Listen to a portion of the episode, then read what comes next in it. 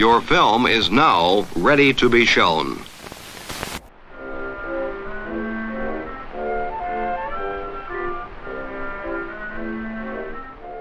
Good morning. I'm Justin Hendrix, editor of Tech Policy Press, a nonprofit media and community venture intended to provoke new ideas, debate, and discussion at the intersection of technology and democracy. We have two segments today. The first will focus on the Eliminating Abusive and Rampant Neglect of Interactive Technologies Act, known as the EARN IT Act, and the second will look at the notion of tech exceptionalism and how it impedes regulation of tech firms in the public interest. First up, the EARN IT Act. A couple of weeks ago, in a tweet thread, Senator Richard Blumenthal, a Democrat from Connecticut, signaled the reintroduction of the EARN IT Act, which he first put forward with Senator Lindsey Graham, a Republican from South Carolina, in 2020. But while the draft of the EARN IT Act may be new, the battle lines over it have not budged since it was first introduced two years ago. Digital civil and human rights groups appear to be gearing up to again oppose the victims' advocacy and law enforcement interest groups that support the legislation.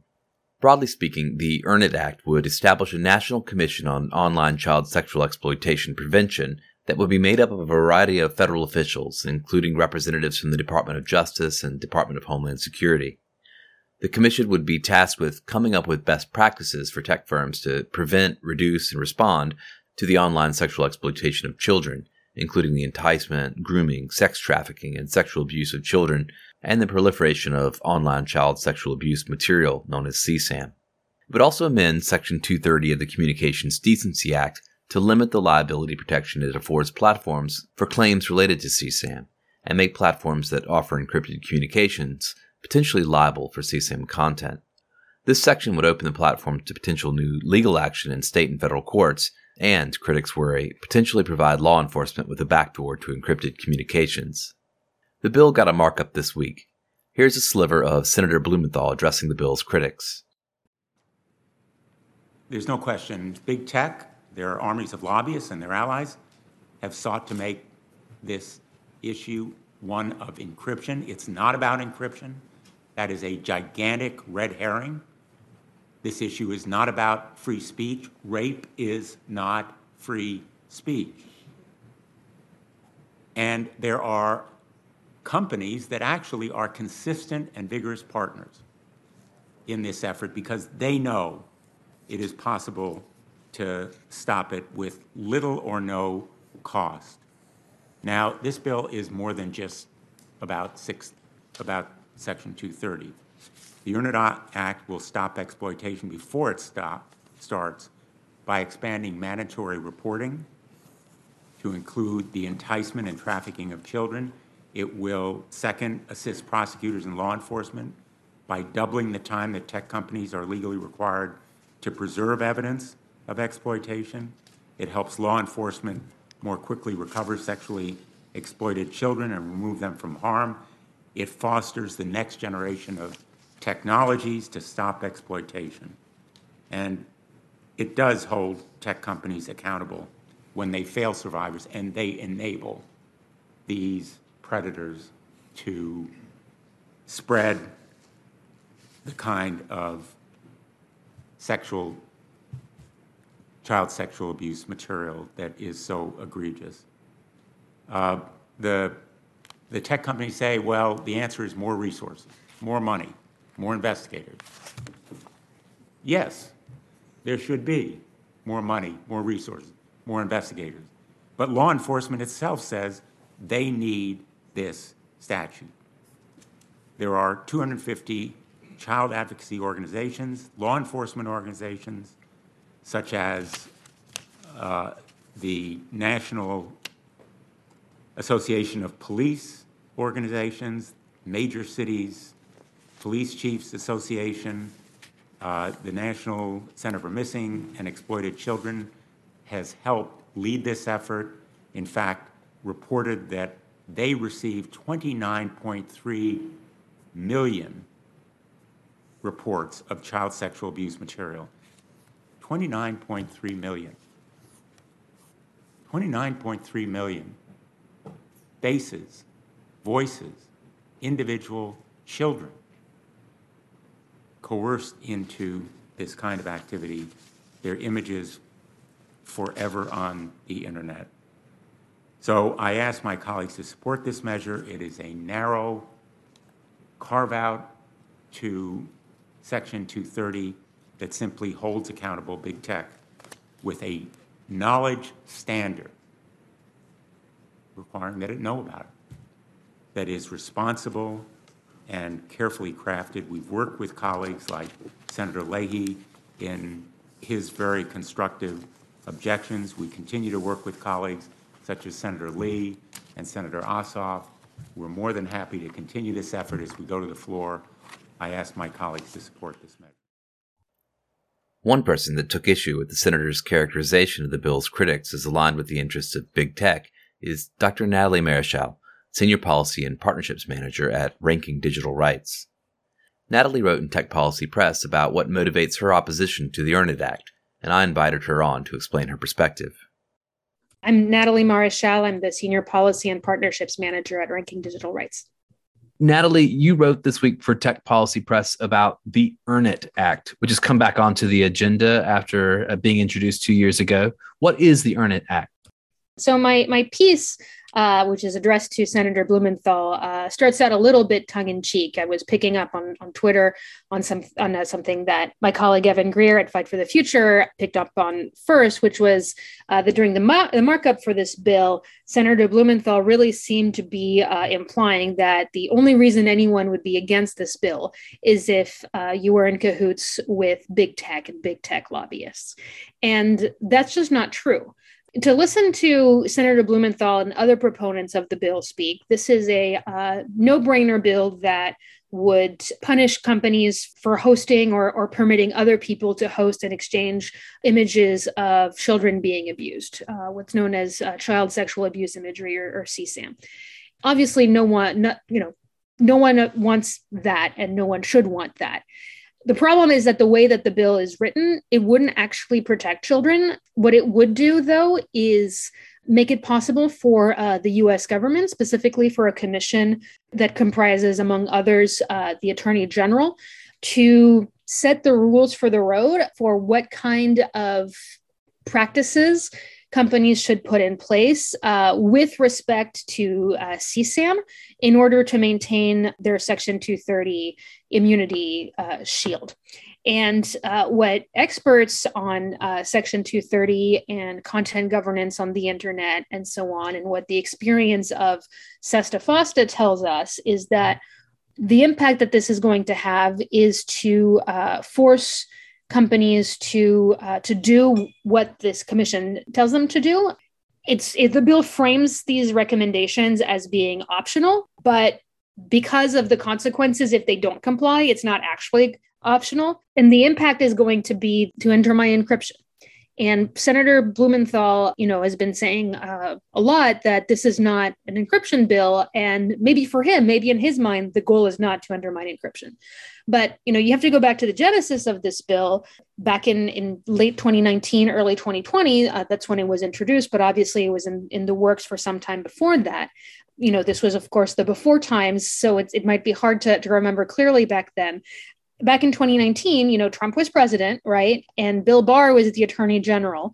Bill Barr was, uh, you know, waging the latest chapter in the crypto wars. I remember sitting in uh, the FBI auditorium at this really bizarre conference uh, that the Attorney General and uh, the FBI Director had had put together. Uh, that was basically an elegy to the concept of uh, encryption backdoors and so-called lawful access regimes. So where they were say basically saying like, well, there must be a way for there to be encrypted communications, but that law enforcement with a subpoena can access and nobody else.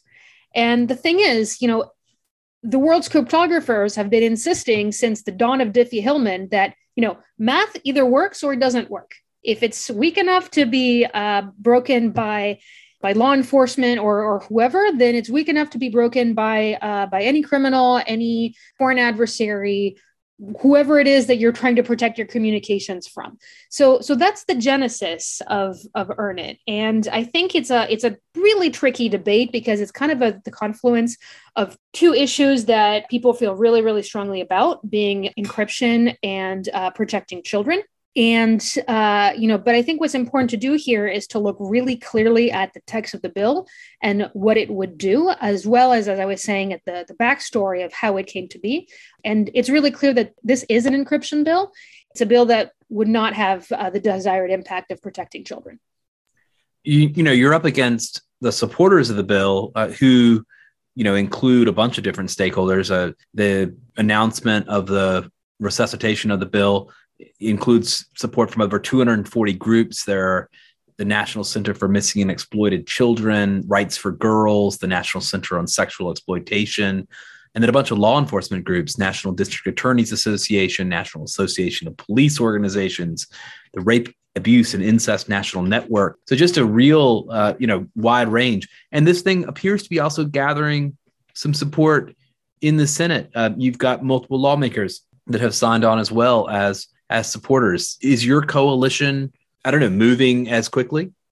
You know that's hard to say because i'm you know i'm not really at the center of of this coalition. This is a really legal uh, and technically legal issue and that's that's not my my background. But i what i will say is that this is a really hard bill to be publicly opposed to when you're an elected official because the soundbite of senator so and so just hates children or doesn't care about child abuse just writes itself.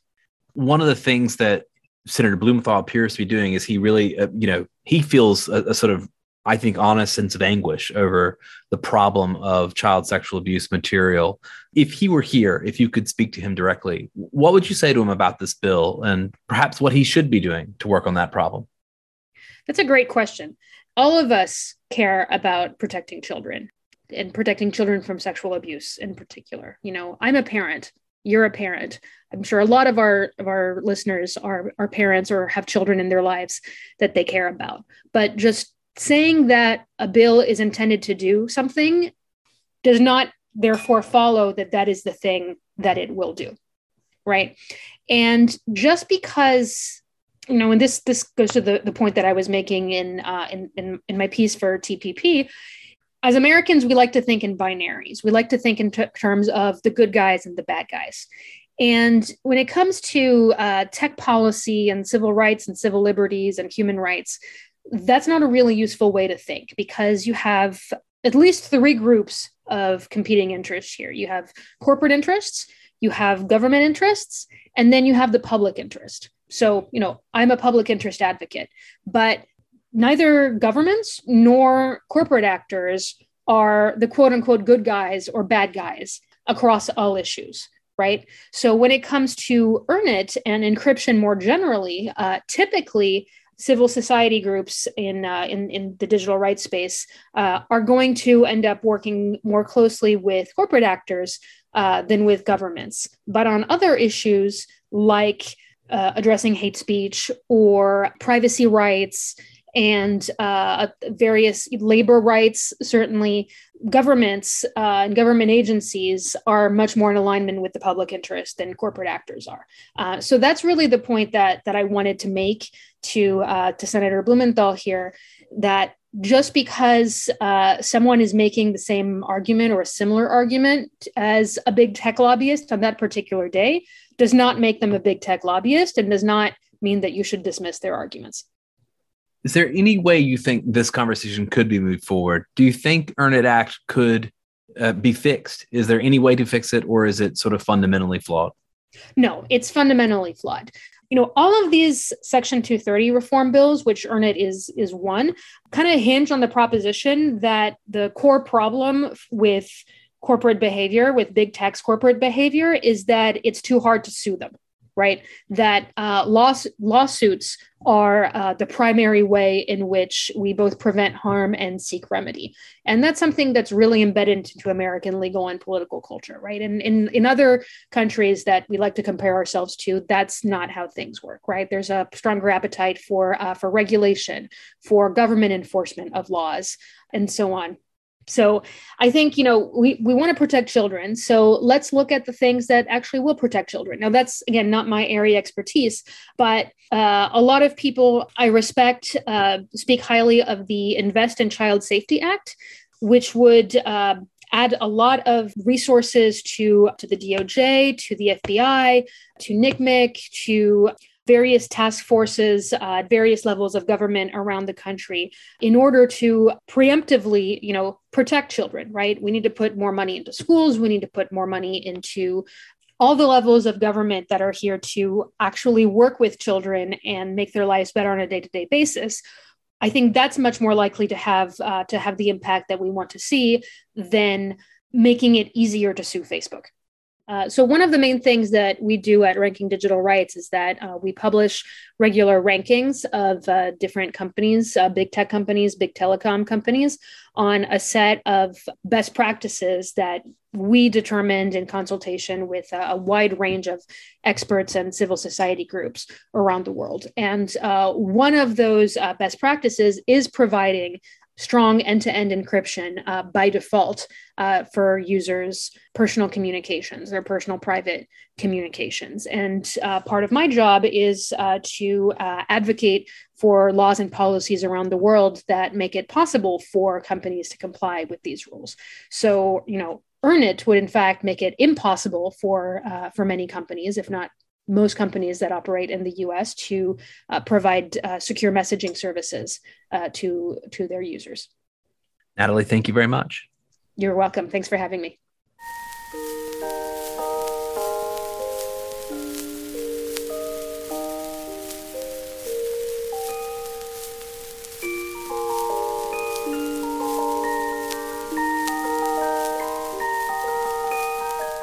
If you are enjoying this podcast, consider subscribing. Go to techpolicy.press slash podcast to find a link to subscribe via your favorite podcast service.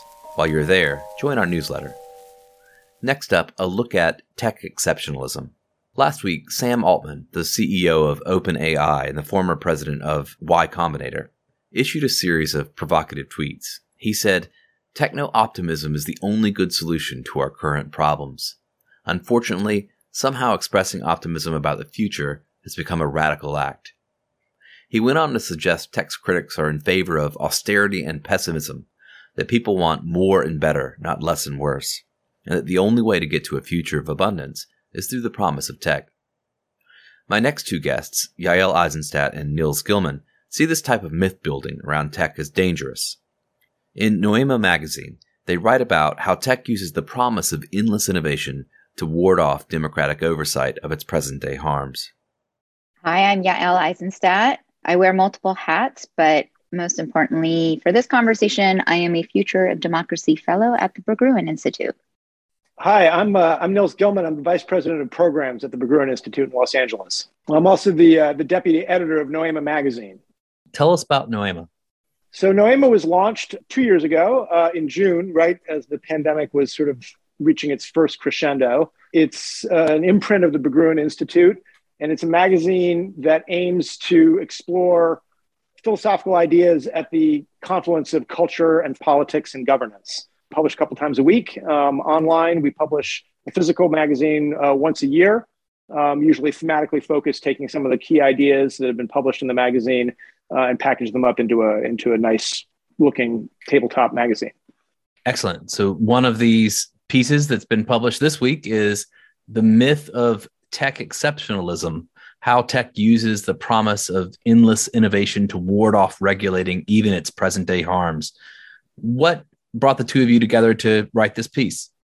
I was very excited to join Berggruen as a fellow, in part so I can kick around big ideas with people like Nils. Um, and we were having a conversation when I was in Los Angeles, and I just said, I mean, it seems so obvious, but I said, one of the things that frustrates me the most is this argument we keep hearing the we do more good than harm argument. And how that argument is just used to completely distract the conversation about regulation by using an argument that I think is pointless, that's unsubstantiated, that's unquantifiable, and that should have nothing to do with government's core function of protecting the public from harms, regardless of whatever good they're doing. So I just, I was telling Nils my frustration about that. We started kicking around ideas, and then we decided, well, let's write a piece about it.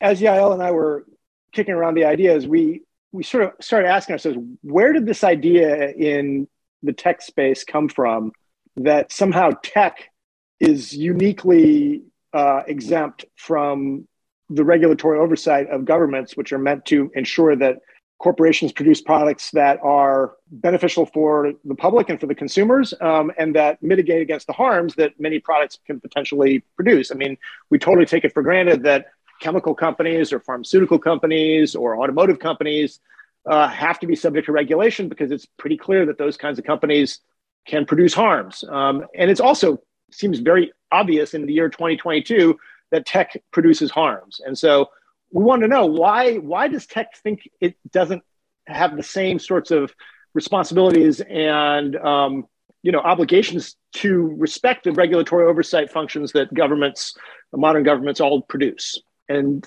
as we explored that idea like where did this idea come from? That led us to this idea of tech exceptionalism that we tried to expound on in the piece part of what i enjoy doing this with nils is we don't agree on every single point we have some different ideas about what should be done. But we both really honed in together on this idea. And I also like how, you know, Nils is better at like really digging into the words and sort of is tech. And I start saying, wait, is that a pronoun? Is that a noun? Is tech really an industry? Is it a singular thing? And so that started taking us into some of the directions in the piece as well. So, explain to me this notion of tech exceptionalism as you've defined it in the piece. Sure the basic idea of tech exceptionalism comes out of exactly what Yael just said that uh, we were asking, well, what is tech actually? People say they work in tech. I, I used to work in the software industry, the enterprise software industry, uh, 15 years ago, and we didn't refer to ourselves as, as the tech industry. We called ourselves the enterprise software industry. That meant we I worked for a company that sold software products to corporations to help automate various parts of their business functions. Tech is something that emerged in the Web 2.0 world uh, as a term that covered a whole variety of different kinds of companies, some of which are software companies, some of which are social media companies, and some of which are actually companies that, if you didn't call them tech, would actually be pretty easily recognizable as disruptive forces in traditional industries. So, for example, Uber is described as a tech company. In fact, it's a taxi service um, with a technological platform that enables different kinds of people who don't carry medallions that are regulated by the state to be able to provide transportation services and for people to consume those transportation services. But it's a, it's basically it's a transportation services company like a taxi firm, uh, and yet it gets called a tech company. Likewise, Netflix gets called a tech company, um, even though it is you know not that different from Disney or Fox. It's producing content, it's rolling it out across platforms um, and so on. And yet somehow it gets called a tech company when Disney, say, does not get called a tech company. That's not because Disney's not using lots of technology. It's not because Disney's not innovating, but somehow the term tech becomes a moniker that people in the industry see themselves as being aligned against old dinosaurs. Now, the old dinosaurs, generally speaking, have accepted that they need to be regulated. Uh, they're 20th century companies, generally speaking, and they accept that the 20th century form of the administrative state applies to them. Tech companies, however, even though they're working in many of the same spaces as these traditional companies, think of themselves as being outside of the traditional kinds of spaces. They're disruptors. And therefore, that process of disruption gives them a special quality, which they think should serve as a kind of a get out of jail free card for regulatory oversight. Yeah. And let me add just a little bit to that. So, part of, I'm going to go more basic for a second. I mean, part of what frustrated me a lot after leaving Facebook and starting to join these conversations about how to regulate some of these things, I just found, and I grew up in the Silicon Valley, I found there was like this fundamental belief that if I am a technologist, I am more innovative, I am smarter than the bureaucrat. And you can't possibly understand all the good I'm doing and you just want to get in the way. And I and that's not exact that's a little bit of part of what fits into this tech exceptionalism, right? And it's really interesting because this is such a silly conversation to have, but I kept saying to people, so just because I'm not a computer scientist and I focused on the humanities and on international affairs and economics, that somehow makes me less smart and less exceptional is just absurd. And so I want to kind of reshape some of this conversation, not just about do you get as Neil said, a get out of jail free card because of all the good that you think you do in the world. But I want to hone in on a term that actually came from Nils after we put everything together. It's this, this idea that tech exceptionalism is really used in part as regulatory arbitrage, right? It's we are so exceptional. We are doing so much good for the world. If you get in our way by considering any sort of regulation against any externalities, you're hindering our ability to do even more exceptional things in the future. Right. And I think that the key word in what Yael just said is the word future. In most industries, it's taken for granted that the goods and bads that the industry may produce in the present is what you need to evaluate in terms of how you set up regulations around that industry. People who work in tech believe that because they are uniquely innovative compared to the old dinosaurs, that they're going to, there's, there's a promise of future innovations that is almost limitless as long as the you know the stupid bureaucrats the the super the, the the less intelligent humanists don't get in their way. That's you know even if you believe it's true that there's many new innovations to take place the idea that this indemnifies you against the harms you're creating in the present strikes us as being um, deeply problematic. So you talk about this idea of futurity at scale. I think that's tied that's what you're talking about here right? Um, this notion that down the line, if you just let us keep doing what we're doing, uh, Facebook, we will we'll we'll give you artificial uh, general intelligence and uh, really solve all the world's problems. Uh, you know, really you make the United States a, a, superpower in perpetuity and solve all the world's productivity problems and solve climate change while we're at it. Right. So look, I, I think one way, to, one metaphor to think about this is: imagine you're a pharmaceutical company and you say, look, if the regulators just get out of the way, who knows? We might cure cancer. So what are the regulators doing?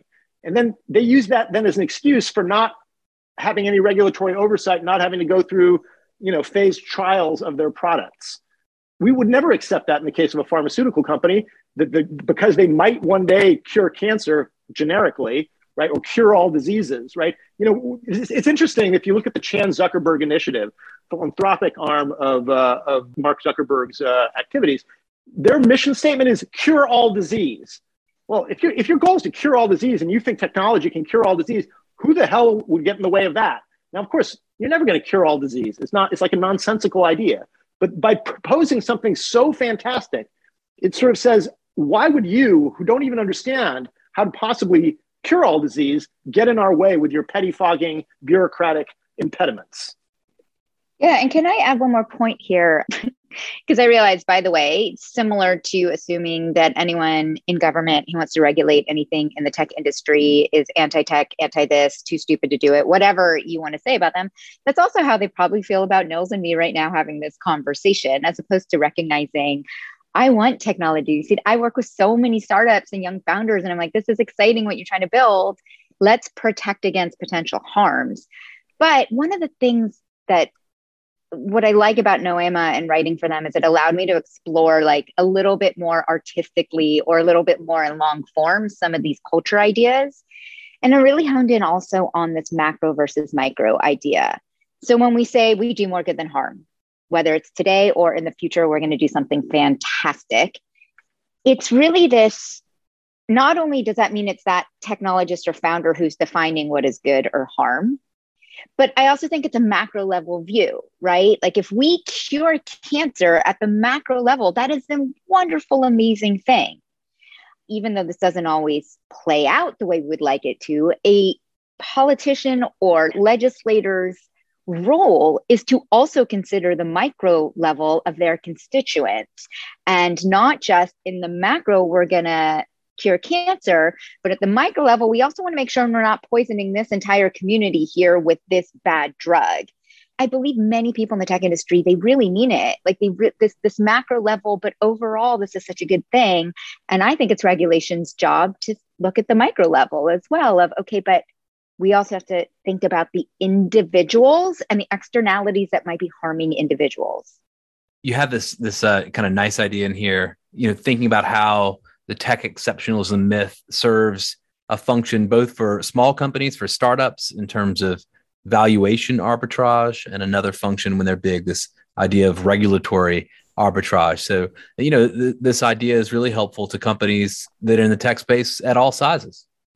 It's interesting if you look at specifically, for example, Tesla, which, you know, is perhaps an extreme case, but Tesla's a car company, right? They've got 1.3% market share in North America and Europe, uh, last I checked, something like 1.3%. And yet they're worth more than Toyota, GM, Ford, Nissan, Hyundai, Volkswagen, BMW, and Mercedes combined. Now, why is that? That's because somehow people who have invested in this believe that Elon Musk and Tesla are going to somehow create innovations that will put all those dinosaurs maybe out of business or certainly shrink them in size and that one day you know over half the cars on the road will be teslas. I mean that's presumably what it means when you say the tesla's worth as much as all of those other companies combined as a long-term proposition. Now I, as soon as you pose it that way it's pretty obvious that tesla's probably never going to get there. And i think you know credit to elon musk and he's managed to convince you know that many investors to, to pile into his thing but once we sort of name what the function is, it becomes pretty clear that that's a kind of naive view of what Tesla is compared to every other company. And you'll also notice that in that vein, Elon is constantly arguing that if it weren't for the regulators, we would already have self driving cars, self driving Teslas specifically. It's the regulators that are slowing down the ability of Tesla to realize the possibility of putting all these dinosaurs out of business and owning the entire automotive space. Last week, right around this time, uh, Sam Altman hit tweet on a thread that really revolved around this idea of, of techno optimism, right? He said techno optimism is the only good solution to our current problems. Unfortunately, somehow expressing optimism about the future has become a radical act. Um, he goes on to talk about the problem of climate change, how he believes those who are opposed to tech are, you know, espousing a degrowth mindset, this sort of notion uh, that ultimately um, technological progress is fundamentally necessary to solve society's problems. You know, it won't automatically solve society's problems. To his credit, he recognizes that at least, um, but that you know ultimately uh, techno optimism has to be the substrate for any optimism about the future. How does that fit into your conception here? So the reason I immediately sent that Twitter thread to Nils and sort of laughed, I was like, well, first thing I said was Sam Altman's not going to like our piece you know what's interesting about it is and i brought this this is my point about i'm automatically viewed as anti-tech a tech critic part of the tech lash and, and he's using some of that language as well. What is that doing? That's painting me as someone who because i want to see technology flourish without harming people or at least with the ability to minimize some of the harm that means i hate tech. And, and that argument is set up to also help minimize people like me in our arguments. And it falls into also the conversations about how to regulate tech. I fundamentally want to reframe what he is saying. I agree. Of course, techno optimism and technology, we are going to have to have incredible technological innovation to solve our biggest challenges, whether it's climate change, whether, I mean, any major challenge. I just disagree with him that therefore that in and of itself means that everybody else who doesn't believe that therefore we should be untouched in the technology industry is anti-tech. Because you know, to Nils' point earlier about what we've come to accept about the audio industry or the chemical industry, let's be frank, none of these industries wanted to be regulated either. And in some of them, it wasn't like from day one we understood the harms of the fossil fuel industry, that took a long time, including because of some of the way they captured the research on it to begin with. But his Twitter thread perfectly illustrates what we are trying to say in a way. Technology is going to cure and solve all of our problems. And, you know, if a few people get hurt along the way, it's a grander good that we are working towards. He does say it's obviously better to save a million lives in the future than one life today, but without really appreciating the power of compound growth, it's hard to reason about the likelihood of such a trade off. We can build AGI, we can colonize space, we can get fusion to work and solar to mass scale. We can cure all human disease, we can build new realities. We are only a few breakthroughs away from abundance at a scale that is difficult to imagine. And this sounds like religion to me. This is a perfect expression of what we meant in the piece by futurity at scale. He's ex- expressing the possibility that technology will be will yield a cornucopia, and that anybody who disagrees is Ted Kaczynski, right? Anybody who thinks that well maybe we should like slow things down a little bit so we mitigate harms in the present as we try to reach for the stars more more or less literally is basically like advocating that we are uh, you know go back and live in a hut in Montana they're, that they're luddites and this is just you know it's a straw man right? I mean at best it's a straw man. And it is a kind of a it's certainly a faith in the emancipatory possibilities of technology. Now i i want to just emphasize again i agree entirely with yael. I consider myself a pro technology person. I want to live in a high tech world. I enjoy living with gadgets. I enjoy the fact that there's instant connectivity to everybody around the world.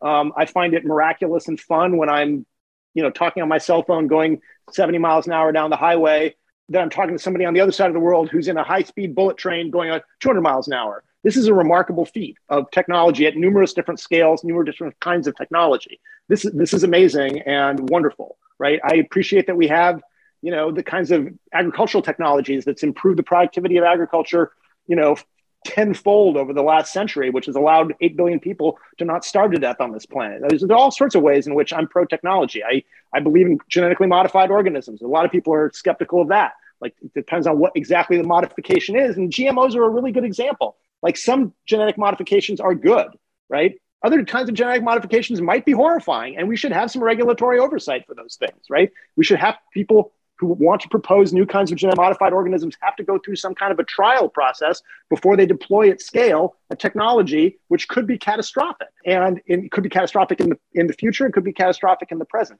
so i just think that this argument that altman is making is basically straw manning the other side in the name of a faith in a boundless future. And I don't know that, I mean, he literally makes a case for a boundless future, unbounded even by the planet. We're going to reach for the stars if only the regulators get out of the way. And I just think it's nonsense. Yeah. I mean, one more point to that, too, is why does it have to be all or nothing? So we didn't really get into this in the piece on the sort of binary thinking, but that's always been one of the things that's frustrated me the most about some of the tech regulation conversations, it's all or nothing. You're either going to kill innovation or you're going to let innovation flourish untouched so that we can achieve all these amazing things. And we don't have enough deep conversations about what trade offs are we willing to accept. It has to be all or nothing, as opposed to what are the trade offs? What are what are we willing to not protect in order for this future? or what are we willing to possibly slow down a bit? And I know that gets wonky and nuance has died on the internet. And I get all of that. But it doesn't have to be all or nothing. And this idea of tech exceptionalism is what's saying, no, it does have to be all or nothing. Because if you touch us at all, then look at all these amazing things we're not going to be able to do for you. I want to add one thing that I think is really important. It wasn't in our piece, but is, is, is sort of a, a subtext in the piece and that is the question of who is the we? I mean, the implication of tech exceptionalism is that the people who should get to decide what kind of technology gets built and deployed are the technologists and the leaders of tech companies. Government is there to provide a democratic input so that you know there may be lots of things that are great certainly it's great for tech founders if there's no regulation they're going to get rich almost for sure and if a few people get harmed along the way well, you know, you can't make an omelet without breaking eggs. But the main point is they want to arrogate for themselves decisions that affect all of us. And in a democratic society, we have an institution that's designed specifically to ensure that there is a view of the holistic implications of various things that go on in, in, in our communities. And that's called the government, right? And we have a democracy that's meant to provide democratic oversight exercised through various kinds of government agencies that themselves are overseen by democratically elected leaders. And that's how we ensure that societies, broadly speaking, our collective interests are going to be represented in the deployment of various kinds of technologies and systems. That's exactly what they don't want to have happen. They want to say, we get to decide. It's arrogating decision rights for themselves rather than sharing those decision rights more broadly through the mechanisms of government we are not saying that our government is functioning the way it should right now. Like, I want to be really crystal clear before someone jumps on me and says, well, yeah, but. And no, we didn't write an entire piece about everything we think government should do. That could be the next piece, possibly. But yes, our government is not representing all of us and protecting all of us the way it should. And yes, it needs to innovate. And yes, it needs to also catch up with the technological landscape. All of these things are undeniably true. But I live in a world where I want to help my government do better to protect me and the people I care about, as opposed to saying, and therefore get out of our way. We do also get the government we deserve. And so I just want to be clear this isn't saying that government is handling this all perfectly well. We are just talking about, though, this absurd argument of, again, using the term innovation is indemnification. We are going to innovate, so get out of our way. Let me just add one other thing to that because I think it's really important. And I want to quote here a somewhat long quote from Stuart Russell, um, who is one of the most important AI researchers in the world. He's a professor at Berkeley. He's not somebody that anybody in the tech industry could possibly dismiss as a tech hater um, or uh, or is uh, somehow technologically naive. But he he himself is very clear about this. And let me just read this because I think it's important to get the whole thing. He says, and I quote: "Regulation of any kind is strenuously opposed in the Valley." Whereas we're accustomed to the idea that pharmaceutical companies have to show safety and beneficial efficacy through clinical trials before they can release a product to the general public, the software industry operates by a different set of rules, namely the empty set a bunch of dudes chugging a Red Bull at a software company can unleash a product or an upgrade that affects literally billions of people with no third party oversight whatsoever. Inevitably, however, the tech industry is going to have to acknowledge that its products matter. And if they matter, then it matters that the products not have harmful effects.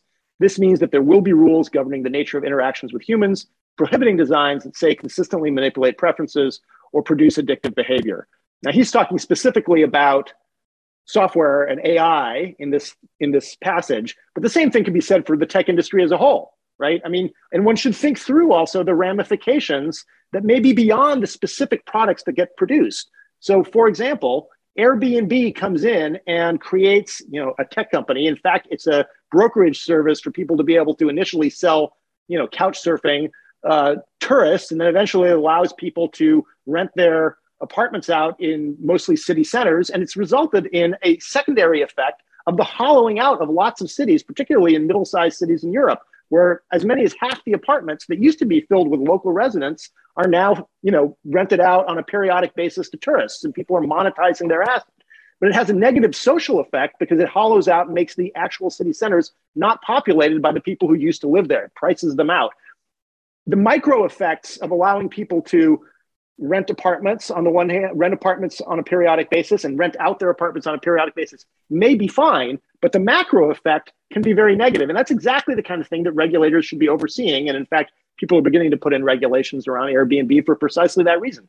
Airbnb doesn't like that, but the fact is, once they took their technology to scale, it started to have social effects that were way beyond what anybody, including I'm sure the Airbnb executives, had ever anticipated. And that's true for many, many, many technological innovations. When you start shifting the social um, incentives that people have through technology, it can create emergent properties that are totally unanticipated and can be quite malign and therefore need to be overseen by government reg- regulators of some sort.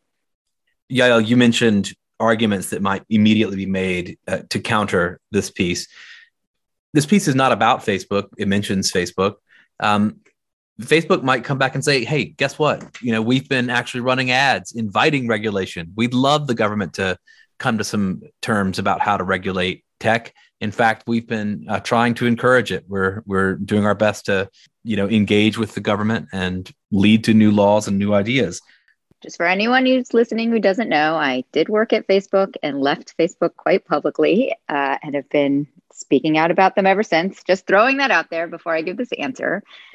I have multiple parts to this answer. First of all, one of the few positive things you'll hear me say about Facebook, maybe positive is the wrong word, but I agree that there are some things that regulation could actually help Facebook. Let's look at just political advertising, for example. Facebook is in such a mess over how to deal with political advertising and what classifies as a political ad or an issue ad. And it's different in every country and it's different in every state. And any decision they make is going to get them on the wrong side of somebody. And I'm not making excuses for them because they are the ones who chose to dominate the political advertising space. So, with great power comes great responsibility. They made that choice. That said, I can understand in that instance, well, government hasn't caught up all of the rules around political advertising that apply in the media space, in the newspaper space, in the radio space, on television. Why hasn't government made rules in the digital space?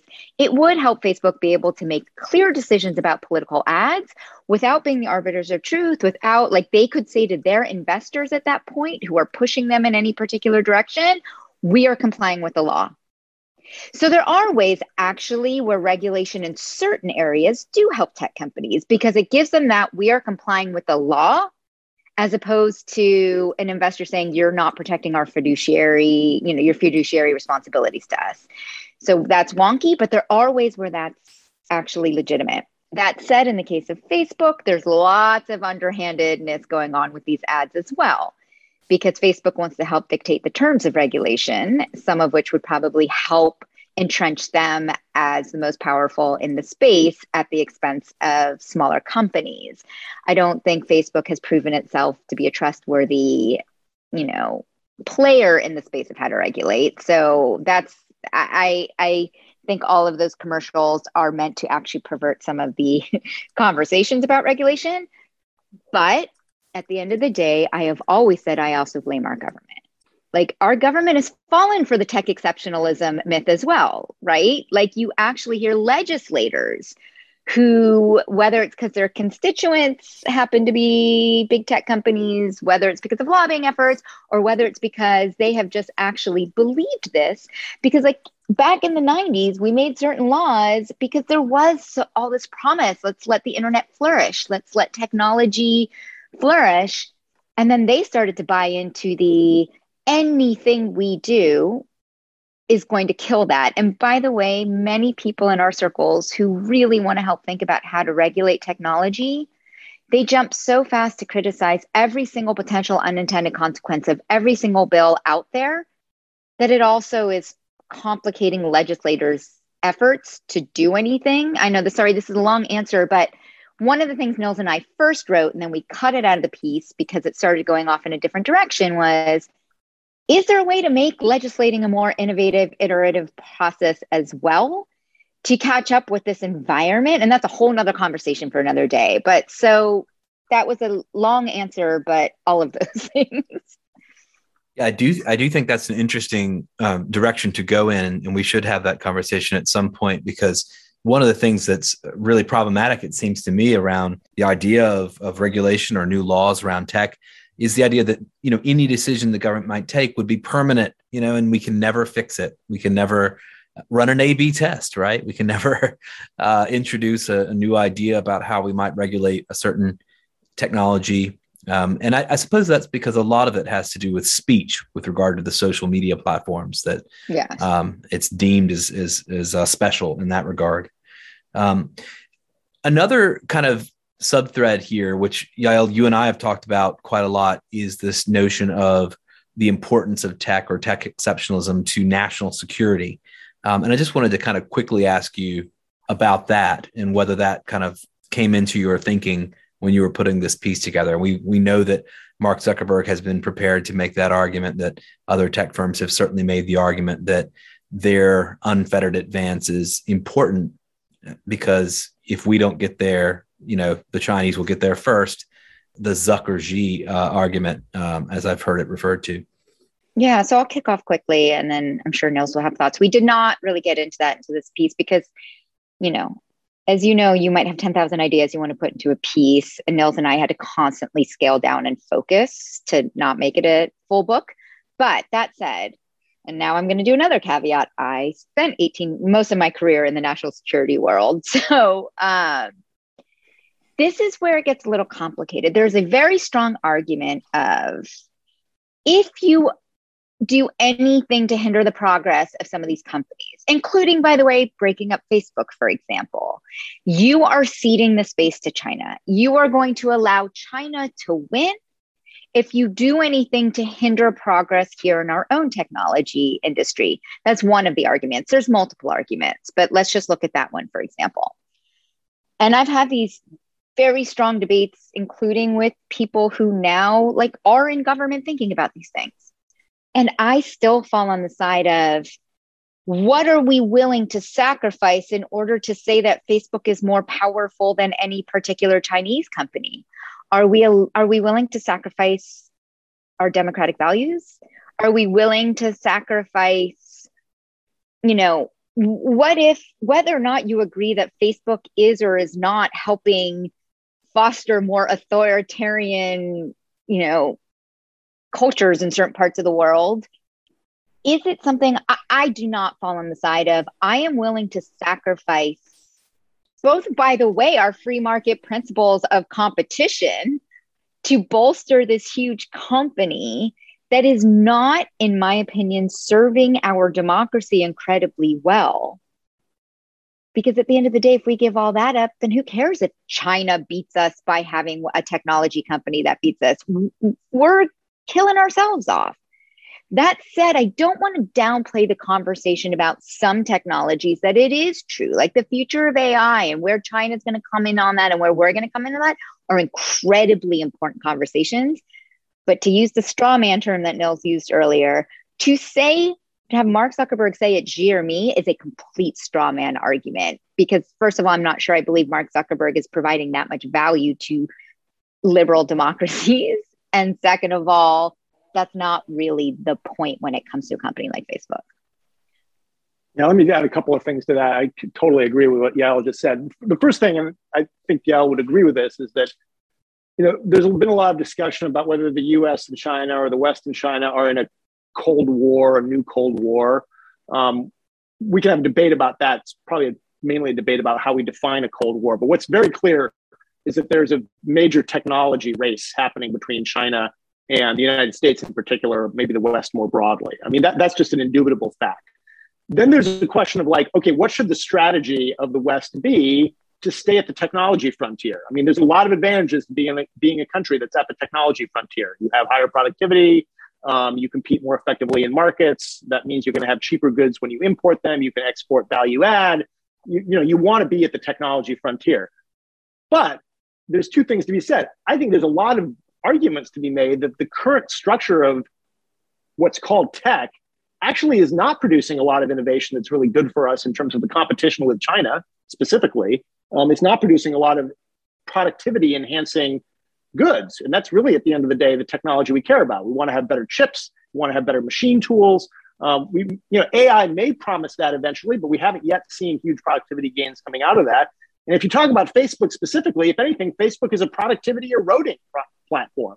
And the notion that we need to like protect their monopoly so that we can compete effectively with China is just absurd. I mean, you know, on its face. so specifically, if we're going to talk about that argument with respect to Facebook, you know, why do we need to have Facebook have a monopoly on social media so that we can win the social media competition with China? That I just the whole thing is weird as an argument. Now, if you're talking about other parts of the tech space, I think there's better arguments to be made that the US government may want to have a proactive role actually in promoting certain kinds of things. And that actually is a pro regulatory view. Like we may want to, for example, try to regain uh, the lead in chip manufacturing, right, which we basically lost to Taiwan primarily at this point. Uh, we may want to, you know, make heavy investments in green technology because that's clearly one place that if we're going to make a, a green energy transition, you want to be in the lead on those things. The, the US government might want to regulate those markets, might want to guarantee markets for companies that produce green technology uh, at scale. Um, so there's all sorts of ways in which the government might want to have an industrial policy to be able to compete effectively with China. I'm actually very much in favor of that. That's other parts of the institute, Berggruen Institute, are actually actively involved in promoting those kinds of interventions, specifically to you know promote competition and to keep the United States as a, at the at the highest productivity uh, in in the world. I mean, I think there's a total national interest, and that national interest percolates down to us as individual workers and consumers in this country. Um, but none of that implies that tech companies should go unregulated. None of them. We didn't want to start going down all of our thoughts about different legislation or regulation because that wasn't really the point. The point is just dispelling this idea that there shouldn't be regulation to begin with. Or again, bringing it back to it sounds silly, but the more good than harm argument. And, and it sounds so on your face and obvious, but that's why we mentioned in here, you wouldn't accept that argument for the Catholic Church. You know, they do good in communities, so therefore they shouldn't be held accountable for pedophilia. I mean, it's an abs- when you make it that obvious, it's absurd. So why should this thing called the tech industry get that free pass? But I also think, you know, again, I grew up in the Silicon Valley. I, I grew up around people who were, you know, really at the early stage of, of what this all was going to look like, a very just optimistic environment. And I really do believe that this entire generation, this is in this piece, but the, an entire generation of so called innovators have really grown up believing. I wanted to use the word even as strong as indoctrinated, but maybe that was too strong believing that technology is the key to all things great, to making the world better, that their founders' visions, Mark Zuckerberg's a very good example for how to do so, are unquestionably true. And that anything that government does is only going to stymie this, you know, huge engine of growth and prosperity. And I just think we're at the point now where can we finally dispense of that idea and get to work on thinking about how can we let innovation flourish while also protecting very real human beings today that live in this country and world today? So that's just kind of the overarching thing that I can't believe we still have to say, but I think we do. Nils, Yael, thank you so much. Thank you and enjoy thank your you, weekend, everybody. Yeah, thank you, Justin. This was great. And it's really nice to meet you. Yael, thank you for inviting me in on this. And uh, I'll just say that it was also just fun working with you on the piece. I mean, I, I, I write things in general because I don't yet know what I think about the subject, and it's a way of working things out. And one reason I like having a co-author is the co-author brings different ideas and forces me to think harder about what I actually think about something. And it was just a pleasure to work on that with you. So yeah, it was fun. And Justin, you can tell that Nils and I are not passionate about this subject at no. all. Thanks so much. We really appreciate it. Both of you have a good weekend. Yeah, you bye. too. Bye bye.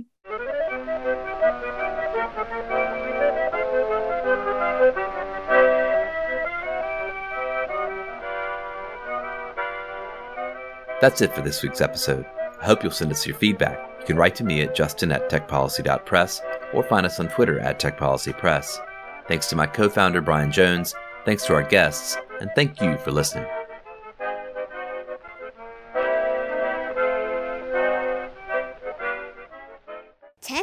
Policy Press.